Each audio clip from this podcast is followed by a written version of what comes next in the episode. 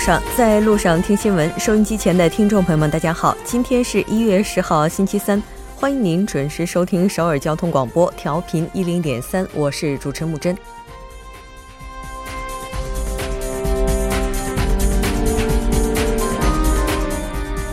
韩国气象厅今年首次发布了京畿道与江原道等中部及南部内陆地区的寒潮预警。受冷空气影响，首尔地区明天最低气温将跌破零下十三度，迎来今冬的最低气温。严寒中，日军慰安妇周三集会照常在中区日本大使馆前举行，这也是继文政府九日发表慰安妇问题正式立场之后的首次集会。文总统在新年记者会上也提到了慰安妇问题，但受害者需要的可能是政府更加积极的应对。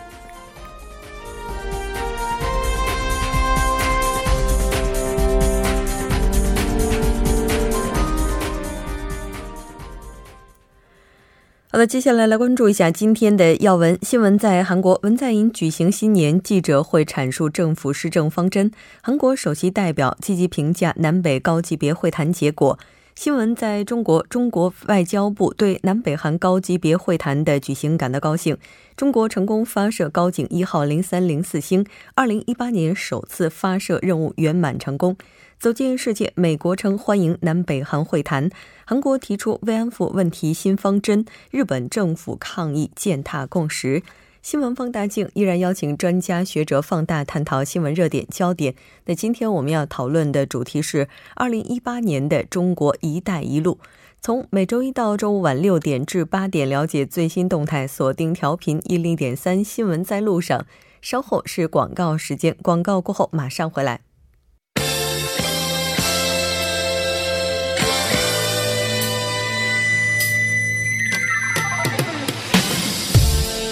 好了，欢迎回来。新闻在韩国带您快速了解当天主要的韩国资讯。接下来马上连线本台特邀记者申海燕。海燕你好，主播好，各位听众好，很高兴和您一起来了解今天韩国方面的主要资讯。第一条，我们来关注一下文在寅在今天举行的新年记者会。嗯，好的。那在今天发表的这个新年贺词当中呢，文在寅阐述了南北韩关系的这个前景和这个实现半岛和平的方案。并且呢，还提及了韩日慰安妇问题协议和修改宪法等政治、外交和安全课题，呃，以及提高国民生活质量、创造就业岗位和缩小贫富差距等一系列的经济课题。嗯嗯，是的，没错。那我们也来看一下，这一次他在发表新年贺词的时候，主要提到了哪些内容？嗯，好的。那就这个近来出现缓和的南北关系呢，文在寅表示，暂时不会考虑当呃单独放宽对北的制裁。呃，虽然说南北韩对话刚刚开始，但是这个北核问题呢还没有得到解决。呃，韩方呢将在对北制裁问题上呢与国际和呃与这个国际社会呢保持一致的步调。那文在寅表示呢，半岛无核化是实现和平的过程，也是最终目标。那力争南北韩共同宣布韩半岛无核化呢，是韩国不容退让的一个基本的立场。呃，从外交方面来看呢，文在寅将韩日安妇协议问题呢也当做了新年外交的一个重点课题。而有关前政府和阿联酋签署的秘密军事协议问题呢，文在寅表示说，从卢武铉政府时期开始呢，历经李明博和朴呃这个朴槿惠两届政府呢，都和阿联酋签署了多项的军事协议，但是呢，只有卢武铉政府呢公开了协议的内容。呃，那么在未公开的这个协议中呢，如果存在缺陷呢，韩国呢将和阿联酋就这个修正和补充相关问题呢展开协商。那时机成熟的时候呢，也会公开协议直播。嗯，是的，没错。那这次的话也是涉及到了社会经济、法律等等其他方面的内容，我们也来关注一下。嗯，好的。那就韩国政府今年的经济政策方向呢，文在寅表示，政府呢将守护国民的正常生活，并且呢进一步提高国民的生活质量。那各项经济政策呢，应该反映国民的意愿和要求，使国民切身的能够感受到生活的变化。呃，就修宪问题呢，文在寅称，修宪呢应该反映国民参与和意愿。那必要的时候呢，政府会收集国民的意见呢，制定国民修宪案与国会进行协商。嗯嗯，是的。那这也是文在寅就任总统之后第二次召开的记者会。那当然呢，目前还是有很多的任务等待着他去完成。我们接下来呢，也期待二零一八。再来看一下下一条消息。嗯，好的。下一条消息是有关韩国首席代表积极评价南北高级别会谈结果的相关消息。嗯，没错。那其实，在今天的新年贺词当中，文总统也是表示期待平昌冬奥能够成为改善南北关系、实现半岛和平的转机。那我们来看一下这次韩方的积极评价包括什么？嗯，好的。那昨天呢，在板门店举行的南北高级别会谈结束之后呢，韩方首席代表统一部长官赵明军的主呃这个举行了记者会。呃，在记者会中呢，他表示双方在诚挚友好的气氛里面举行了会谈，并且一致认为呢，呃，这次会谈呢对恢复和发展南北关系呢具有重大的意义。那今后呢，他们也将秉持彼此呃彼此尊重的这样一个精神呢，共促南北关系的发展。呃，赵明军表示呢，通过这次会谈呢，北韩确定会参加平昌冬奥会和冬残奥会。那这为缓和半岛的紧张局势呢，也创造了契机。那北韩的这个各代表团啊访韩参奥呢，将有助于加强北韩和国际社会的这个沟通和理解。不过，嗯，是的。那除了北韩参加冬奥之外，在这次会谈当中还有哪些比较重要的成果呢？呃，赵明军说呢，双方就恢复南北关系的重要性呢达成了共识，这也是会谈的重要成果之一。呃，南北这个交流与对话呢，长期处于隔绝状态。那这次会谈呢，为了消除紧张和不信任，解决呃期间堆积如山的这种问题呢，奠定了一个基础。那他还表示呢，双方决定了今后将继续举行高级会谈和恢复西海地区的军事热线，呃，就举行这个南北军事会谈呢达成共识。那这将对缓和半岛紧张局势和防止偶发性冲突呢具有重要的意义。呃，赵明军强调呢，南北关系迈出了改善的一步。那期间呢，因为中断的时间不短，所以需要解决的问题呢，自然也就比较多。那如果双方拿出耐心，持续努力呢，就可以解决相应的问题。那今后呢，韩国也将恢复呃这个互信和改善关系，呃，为这个达成这个目标呢，付出更多的努力。呃，就南北离散家属团聚事宜呢，啊，这次没有写入联合新闻稿。那就这一事情呢，赵明军表示说，呃，会上呢已经充分的强调了这个问题的必要性和紧迫性。那北韩呢，在很大程度上呢，与韩方的想法是一致的。那鉴于这个北韩呢，也有自己的立场和情况，那这个问题呢，还需要进行更多的讨论。呃，赵明军还介绍呢，韩方在会谈中呢，向北韩介绍了韩国国民啊，以及这个国际社会对北韩核问题的呃相应的这个担忧。主播，嗯，是的，没错。虽然说离散家属问题在短期内还没有达成共识，但是目前国际社会各方对于会谈的评价也都是相当高的。稍后在中国新闻部分以及国际新闻部分，我们也将会提及到。接下来再来关注一下目前韩国油价的持续上涨问题。呃，好的。那据韩国石油公社价格信息系统呃价格信息这个系统发表的数据呢，一月第一周韩国加油站的汽油价格呢和上一周相比呢增长一点八二韩元，为每升一千五百四十四点九韩元。呃，也就是说，从去年七月份的第四周以来呢，韩国的汽油价格已经连续二十三周呢呈现这个增长的趋势。那分析认为呢，这次汽油价格上涨的区间呢，呃，将超过二零一零年十月第一周起连续二十六周的一个记录。嗯。是的，应该说油价的话和国内的经济也是有着直接关联的，也是影响经济指标非常重要的一个因素。那这次韩国油价上涨是受什么影响呢？呃，国际油价的上涨呢，是导致这个韩国汽油价格上涨的一个主要原因。那一般来说呢，这个国际油价上涨十美元的，那么汽油价格呢也会跟着上涨八十到九十韩元。呃，也就是说，每吨汽油价格突破这个一千六百韩元，那么这个国际油价呢将会达到七十美元以上。呃，那去年年末呢，每桶汽油的价格是在五十到六十美元左右，而今年的第一周呢，价格呢，呃，增长到了六十四点八美元。如果说这种增长趋势没有办法得到改善的话，那么突破七十美元呢，也只是时间的问题。呃，近来这个油价的上涨呢，和主要产油国的地缘风险也有呃，也是有一定的关联的。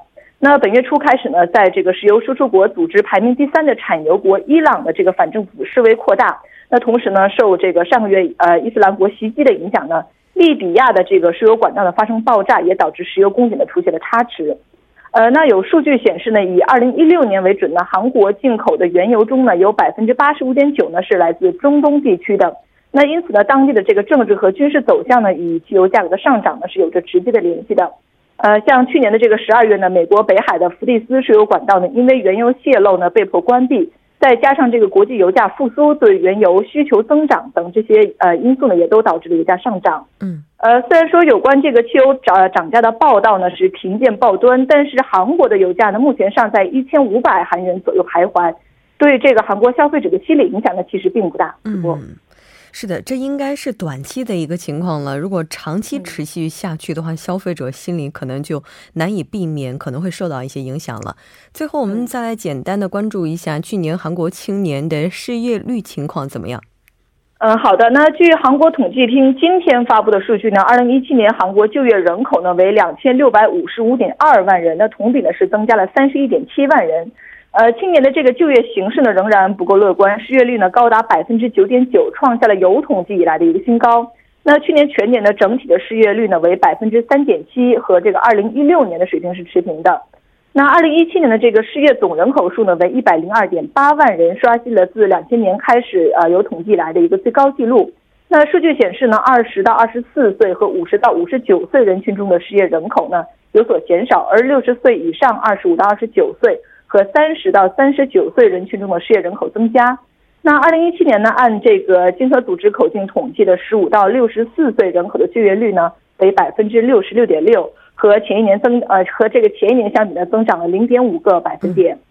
嗯，那二零一七年这个呃青年就业的形势呢仍然不乐观，像刚刚提到的失业率呢高达百分之九点九，那创下了有统计以来的一个新高。嗯，那青年失业人数呢为四十三点五万人，和二零一六年是持平的。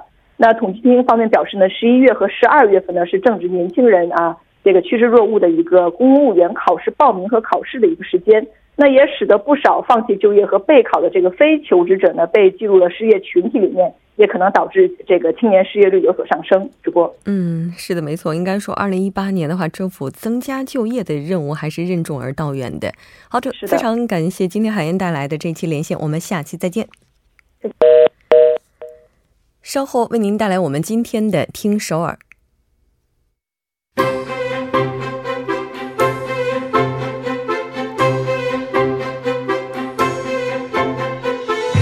新闻在路上，在路上听新闻。您的点赞，您的回馈，是对我们最大的鼓励与支持。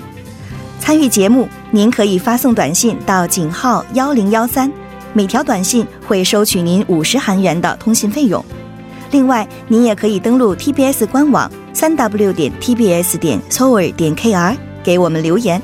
当然，在 Instagram 搜索 TBS C News 也可以参与互动。新闻在路上，期待您的参与。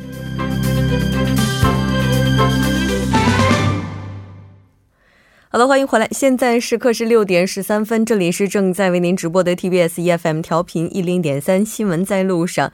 那接下来就要为您带来我们今天的听首尔。在带来听首尔之前，还是先应该跟我们的听众朋友们道一下歉哈。刚才我们的这个连线部分的记者挂电话挂的有点早了，所以让大家听到了嘟嘟嘟的声音。那接下来马上请出嘉宾金勇，金勇你好。嗯，对，好，大家好，主持人好。嗯，非常高兴和金勇来了解今天首尔市的消息。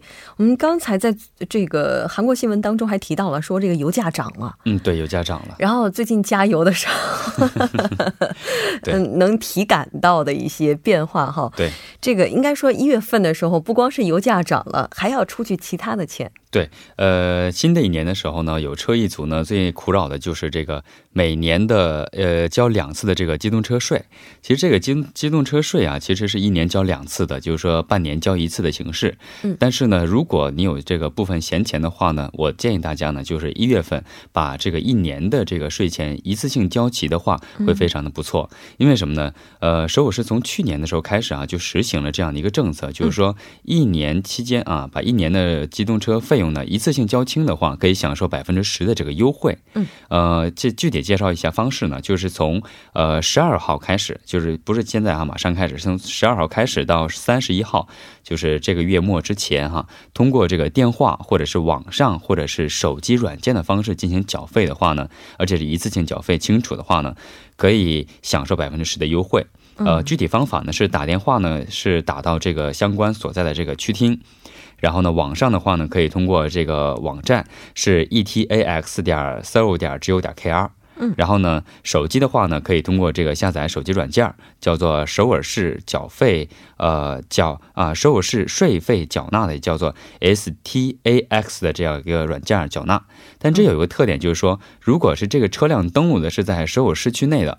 可以享受这三个方面的一个方便的一个便捷的缴费方式。如果不是首尔市的车辆的话呢，只能通过这个在十六号的时候，通过这个行政安全部的这个 VTEX，在这里进行缴费。嗯，其实刚才那几个关键词的话，一个是 e-tax，、嗯，就对是 a b c d e e tax 点 Seoul 点 g o 点 k r，首尔市税费缴费这个是 s tax，对对吧只要记住是交税就行了。嗯，对。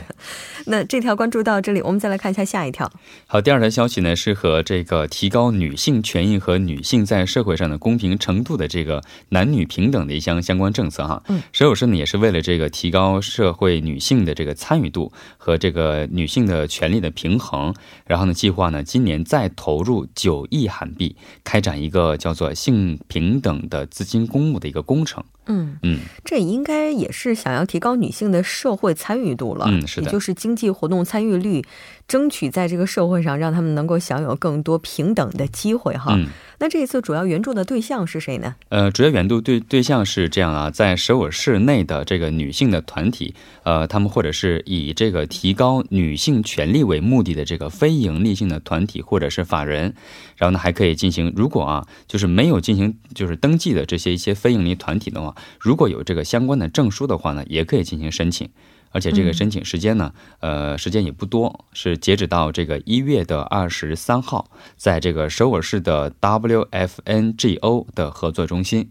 它这个网站我看了一下，非常的长啊，我觉得大家可以参考这个咱们这个 TBS 的这个网站，然后点着点选择这个新闻，然后就可以看到这个具体的网站内容。嗯，也就是我们的媒体中心、Media Hub 点 Seoul 点 g o 点 k r。嗯，是的，嗯，是的，没错。那当然还剩下两不到两周的时间报名了哈。应该说，如果想要申请到这部分帮助补助的话，要抓紧时间了。嗯。那这条我们看到这里，再来看一下下一条。好，第三条消息呢是和我们日常生活有关哈。其实我们都知道啊，就是我们现在平时使用的这个呃水呀、或者是一些雨水啊，它通都是通过这个地下水、地下管道来去排水或者是处理。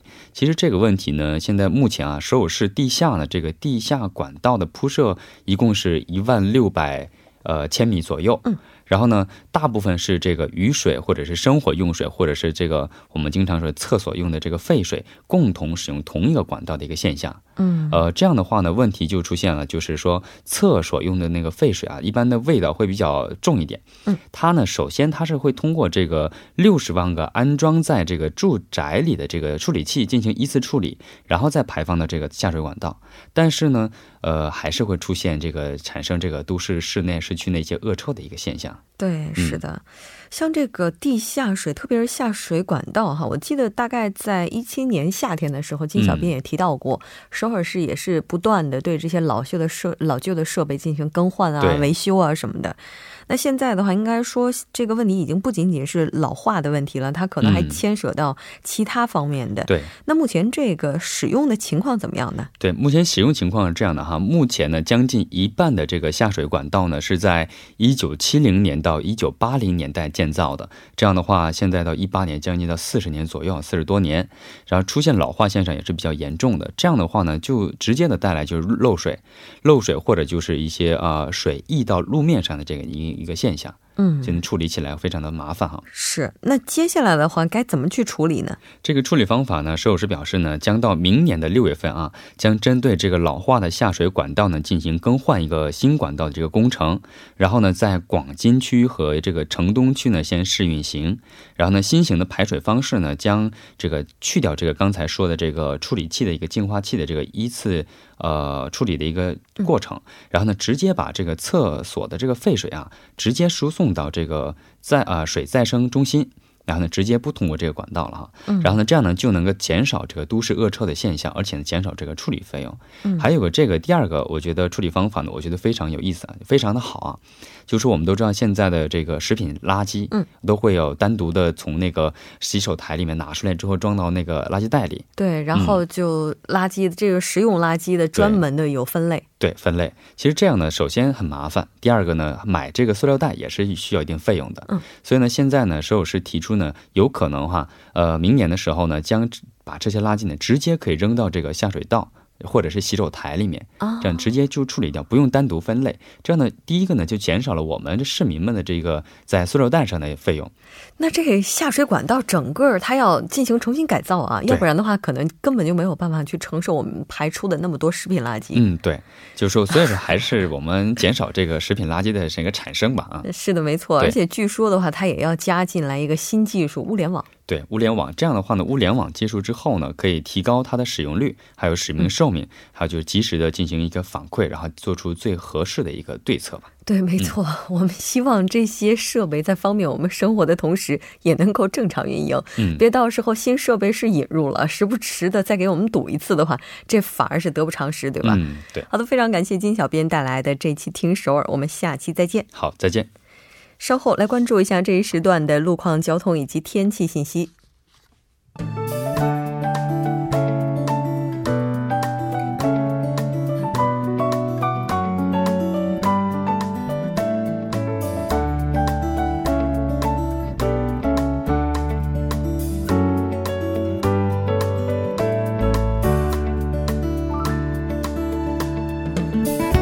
大家晚上好，今天是星期三，这里是由程琛为大家带来这一时段的路况及天气信息。现在是晚间六点二十二分。首先，我们来关注一下高速的路况。在永东高速公路江陵方向龙仁休息站附近路段的四车道上呢，有一辆货车发生故障，被迫暂时停滞在其所驶车道上。受其影响，目前此路段路况复杂，属于事故高发路段，还望来往的车主们小心驾驶。在相反方向，东水源交叉口至光桥隧道以及月谷分岔口至西仓分岔口，目前呢，由于晚高峰行驶车辆的增多而交通停滞。接下来是在中部高速公路南移至河南方向一竹交叉口附近路段，之前呢发生在二车道上的事故车辆已被移至应急车道上进行处理。受其影响呢，目前至少五公里的路段处于一个交通停滞的状态，车辆无法正常行驶，还望途经的车主们注意安全，减速慢行。好的，我们来关注一下天气。今天开始，全国雨水迅速缩减，但冷空气呢依旧强势。首尔、京畿南部、江原岭西南部、庆尚内陆以及中清全罗等主要城市先后发布了寒潮警报。明天开始呢，随着补充冷空气的到来，局部地区的最低气温将会降至零下十四度。如此寒冷的程度呢，在历史同期是十分罕见的。来关注首尔市未来二十四小时的天气预报。今天夜间至明天凌晨晴转多云，最低气温零下十三度；明天白天晴转多云，最高气温零下七度。好的，以上就是这一时段的天气与路况信息，我们稍后再见。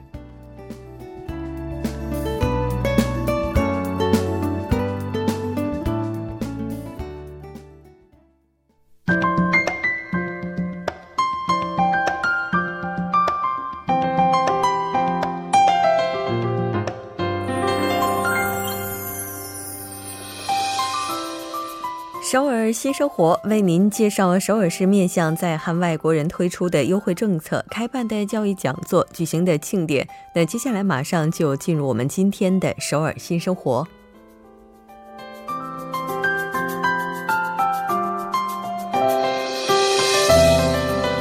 来看一下今天的第一条消息：江西区一月份将会进行就业咨询服务。那这次活动的时间是在一月二十五号星期四下午从两点到四点，地点是在江西区的多文化家庭支援中心多功能室。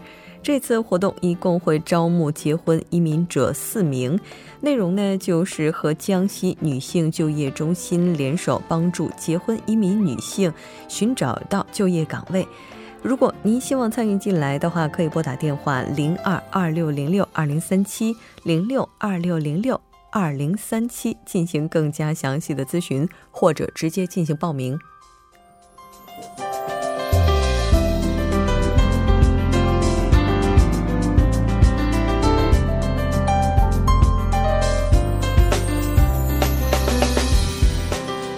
再来看一下今天的第二条消息。那第二条消息依然来自江西区。那这次活动是多文化咨询以及儿童美术治愈活动，时间是从一月份进行到十二月份，具体是在每周五。活动的招募对象是多文化家庭成员，地点是在江西区多文化家庭支援中心的咨询室。内容包括因为夫妻、父母、子女关系、文化差异等问题而饱受压力的多文化家庭成员，都可以通过咨询服务来缓解压力。儿童美术治愈项目呢，时间是从今年的一月份进行到十二月份，具体是在每周三以及周五。这次活动招募的对象是多文化家庭五到十三岁的小朋友，地点呢是在江西区多文化家庭支援中心的咨询室。内容呢是语言交流有障碍的小朋友可以通过美术作品来表达自己的情感，内心获得治愈。咨询电话是零二二六零六二零三七零二二六零六二零三七。